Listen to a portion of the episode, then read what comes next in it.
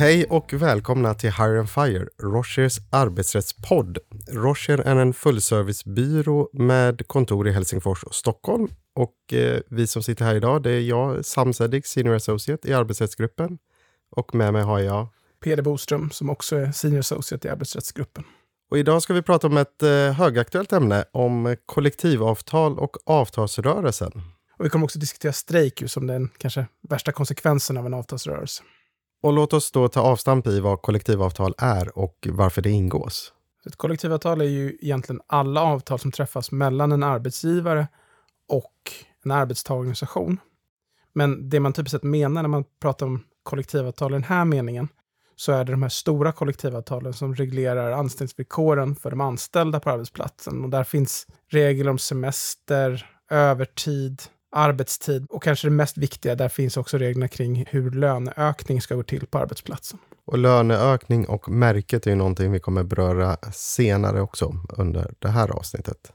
Ibland när vi pratar om kollektivavtal så pratar vi också om fredsplikt. Eh, ska vi säga någonting om vad det innebär? Alltså, fredsplikt betyder att man inte får vidta stridsåtgärder. Och man kan säga att det är lite grann den valuta som fackförbunden har när de ingår kollektivavtal med arbetsgivarna. Att de betalar genom att då lova att inte vidta några stridsåtgärder mot arbetsgivaren under den tid som avtalet löper. Och, och, när du säger stridsåtgärder, kan du ge några exempel på det? Så här, man kan, man kan egentligen börja i regeringsformen, att där framgår att man inte får vidta stridsåtgärder om inte annat följer av lag eller avtal, och då menar man ju kollektivavtal. Exakt vad stridsåtgärd är, är liksom inte rättsligt definierat, utan det kan egentligen vara det man råkar komma på att, som åtgärd att vidta mot arbetsgivaren, så länge den då inte är liksom olaglig av, av andra skäl. Men de vanligaste stridsåtgärderna från arbetstagarhåll är strejk. Och strejk betyder att fackförbundet säger åt sina medlemmar att helt enkelt inte gå till arbetsplatsen. Och, och det finns heller ingen, ingen skyldighet för de anställda att arbeta under en strejk. Så att man, så att säga, man är befriad från sin arbetsskyldighet under den tiden kan man säga. Eller det, det går i alla fall inte att säga upp en anställd som så att säga, deltar i en lovlig strejk. Samtidigt är arbetsgivaren inte heller skyldig att betala någon lön. Sen finns det också olika typer av blockader som innebär att man inte gör någonting visst i verksamheten. Det kan vara till exempel en övertidsblockad som innebär att de anställda inte kommer att arbeta övertid. Det kan vara en anställningsblockad som innebär att fackets medlemmar inte ska ta anställning på arbetsplatsen. Arbetsgivaren kan också vidta stridsåtgärder mot facket och då är det kanske främst lockout som är deras verktyg och det betyder helt enkelt att de anställda inte får komma till arbetsplatsen och då inte heller får någon lön. Och det kan ju kanske verka lite kontraintuitivt varför arbetsgivaren skulle så här, skicka hem sina anställda. Men syftet med det är att så här, förorsaka kostnader för facket eftersom facket ofta har en skyldighet i förhållande till sina medlemmar att betala någon typ av ersättning till dem. Och det är också ett sätt liksom att, att förmå de anställda att ge upp när de då inte har råd att stanna hemma längre.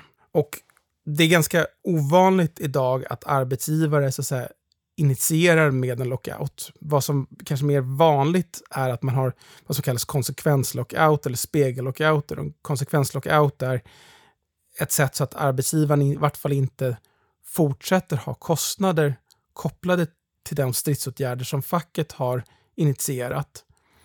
Genom att de till exempel säger att man tar bort eh, en viss liten detalj av i en lång process av åtgärder som är på, i arbetsgivarens verksamhet, då ser man till så att hela den processen läggs ner. Så att det inte bara är så att man behöver betala lön då till alla andra i, i den här processen. Eh, och när de bara tagit bort ett led i processen. Och spegel och out är bara en åtgärd att man lockoutar exakt de personer som blivit uttagna i strejk. Och syftet med det är att facket då inte med kort varsel bara ska kunna avbryta stridsåtgärden så att arbetsgivaren också ges möjlighet att kunna planera kring det här. Och man kan ju också tillägga att vid, vid strejk så är det tillåtet för arbetsgivarna att ta in andra personer som utför det arbete som de som är på strejk inte längre utför, så kallade strejkbrytare. Men det brukar oftast trappa upp konflikten ännu mer med facket och någonting som arbetsgivaren bör fundera kring innan man faktiskt tar in.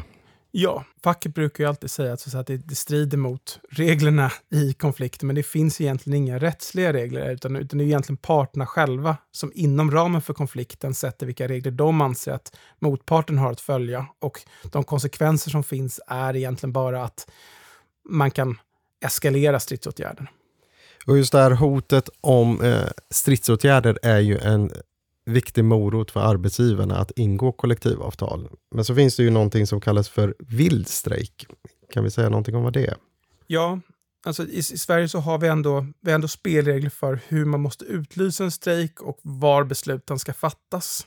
Varför en vild strejk är en vild strejk beror helt enkelt på att man har missat något moment i vad som krävs för att man ska ha en så att säga, laglig strejk. Och det kan vara att man inte har varslat på rätt sätt. Och man ska då varsla både Medlingsinstitutet och ja, den strejken riktar sig mot.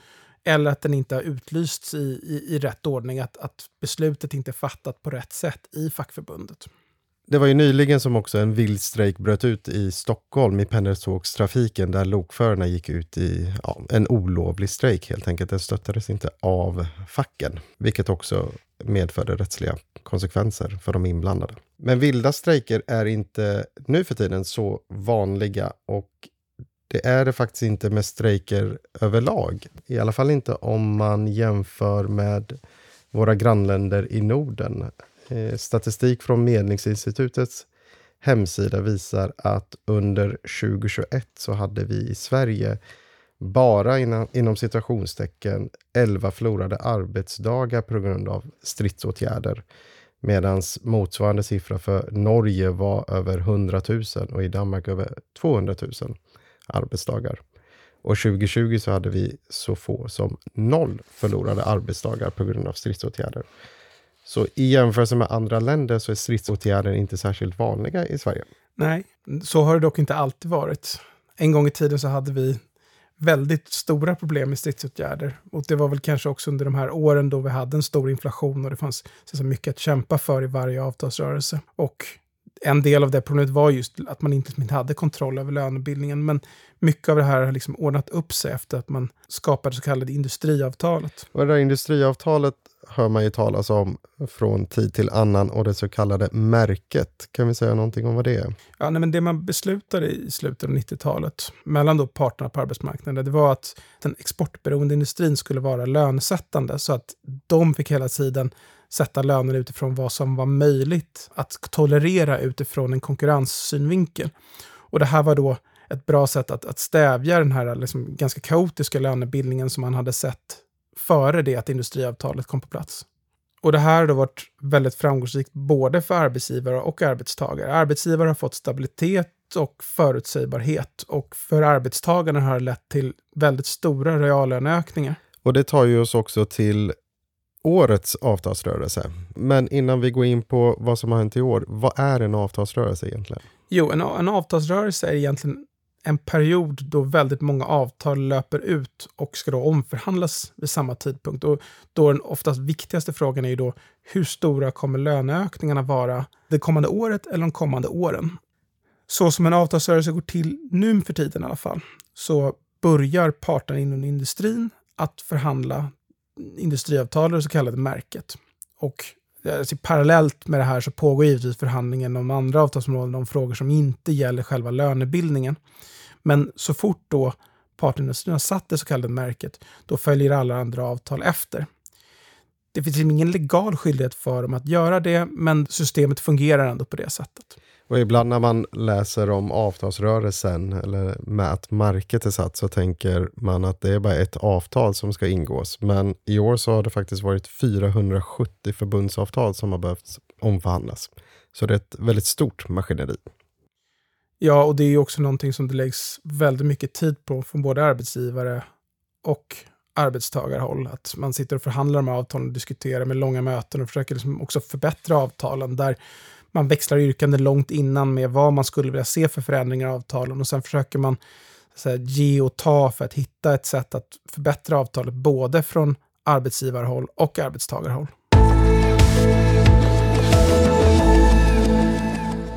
Förutsättningarna för årets avtalsrörelse har varit lite märkliga. Vi har haft en hög inflation eh, som har pressat hushållens ekonomi väldigt mycket samtidigt som företagen har varit pressade av det ekonomiska läget.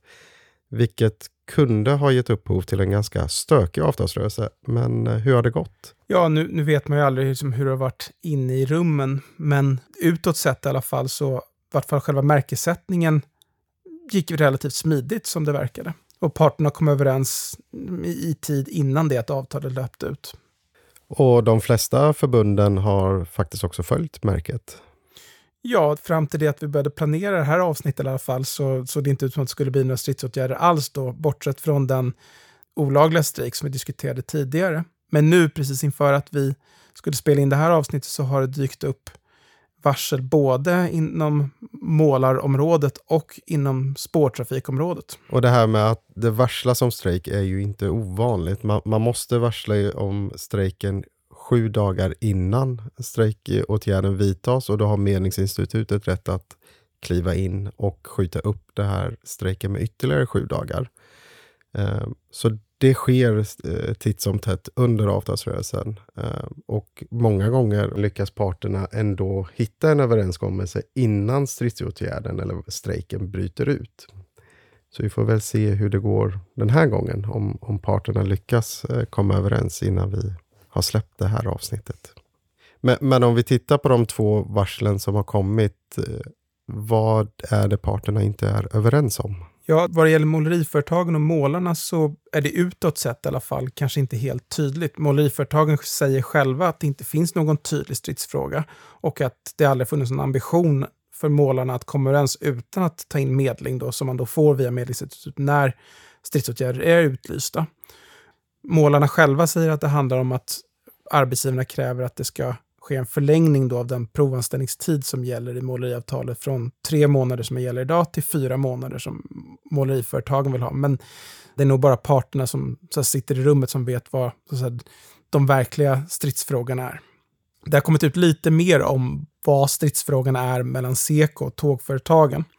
Och det handlar dels om då att, att tågförarna ska ges rätt att säga nej till sena schemaändringar, att arbetstidsförkortning kan ske i form av lediga dagar, att lokförarna ska slippa ensamarbete och att villkoren för tågstäder ska regleras i centralt då, i spårtrafikavtalet.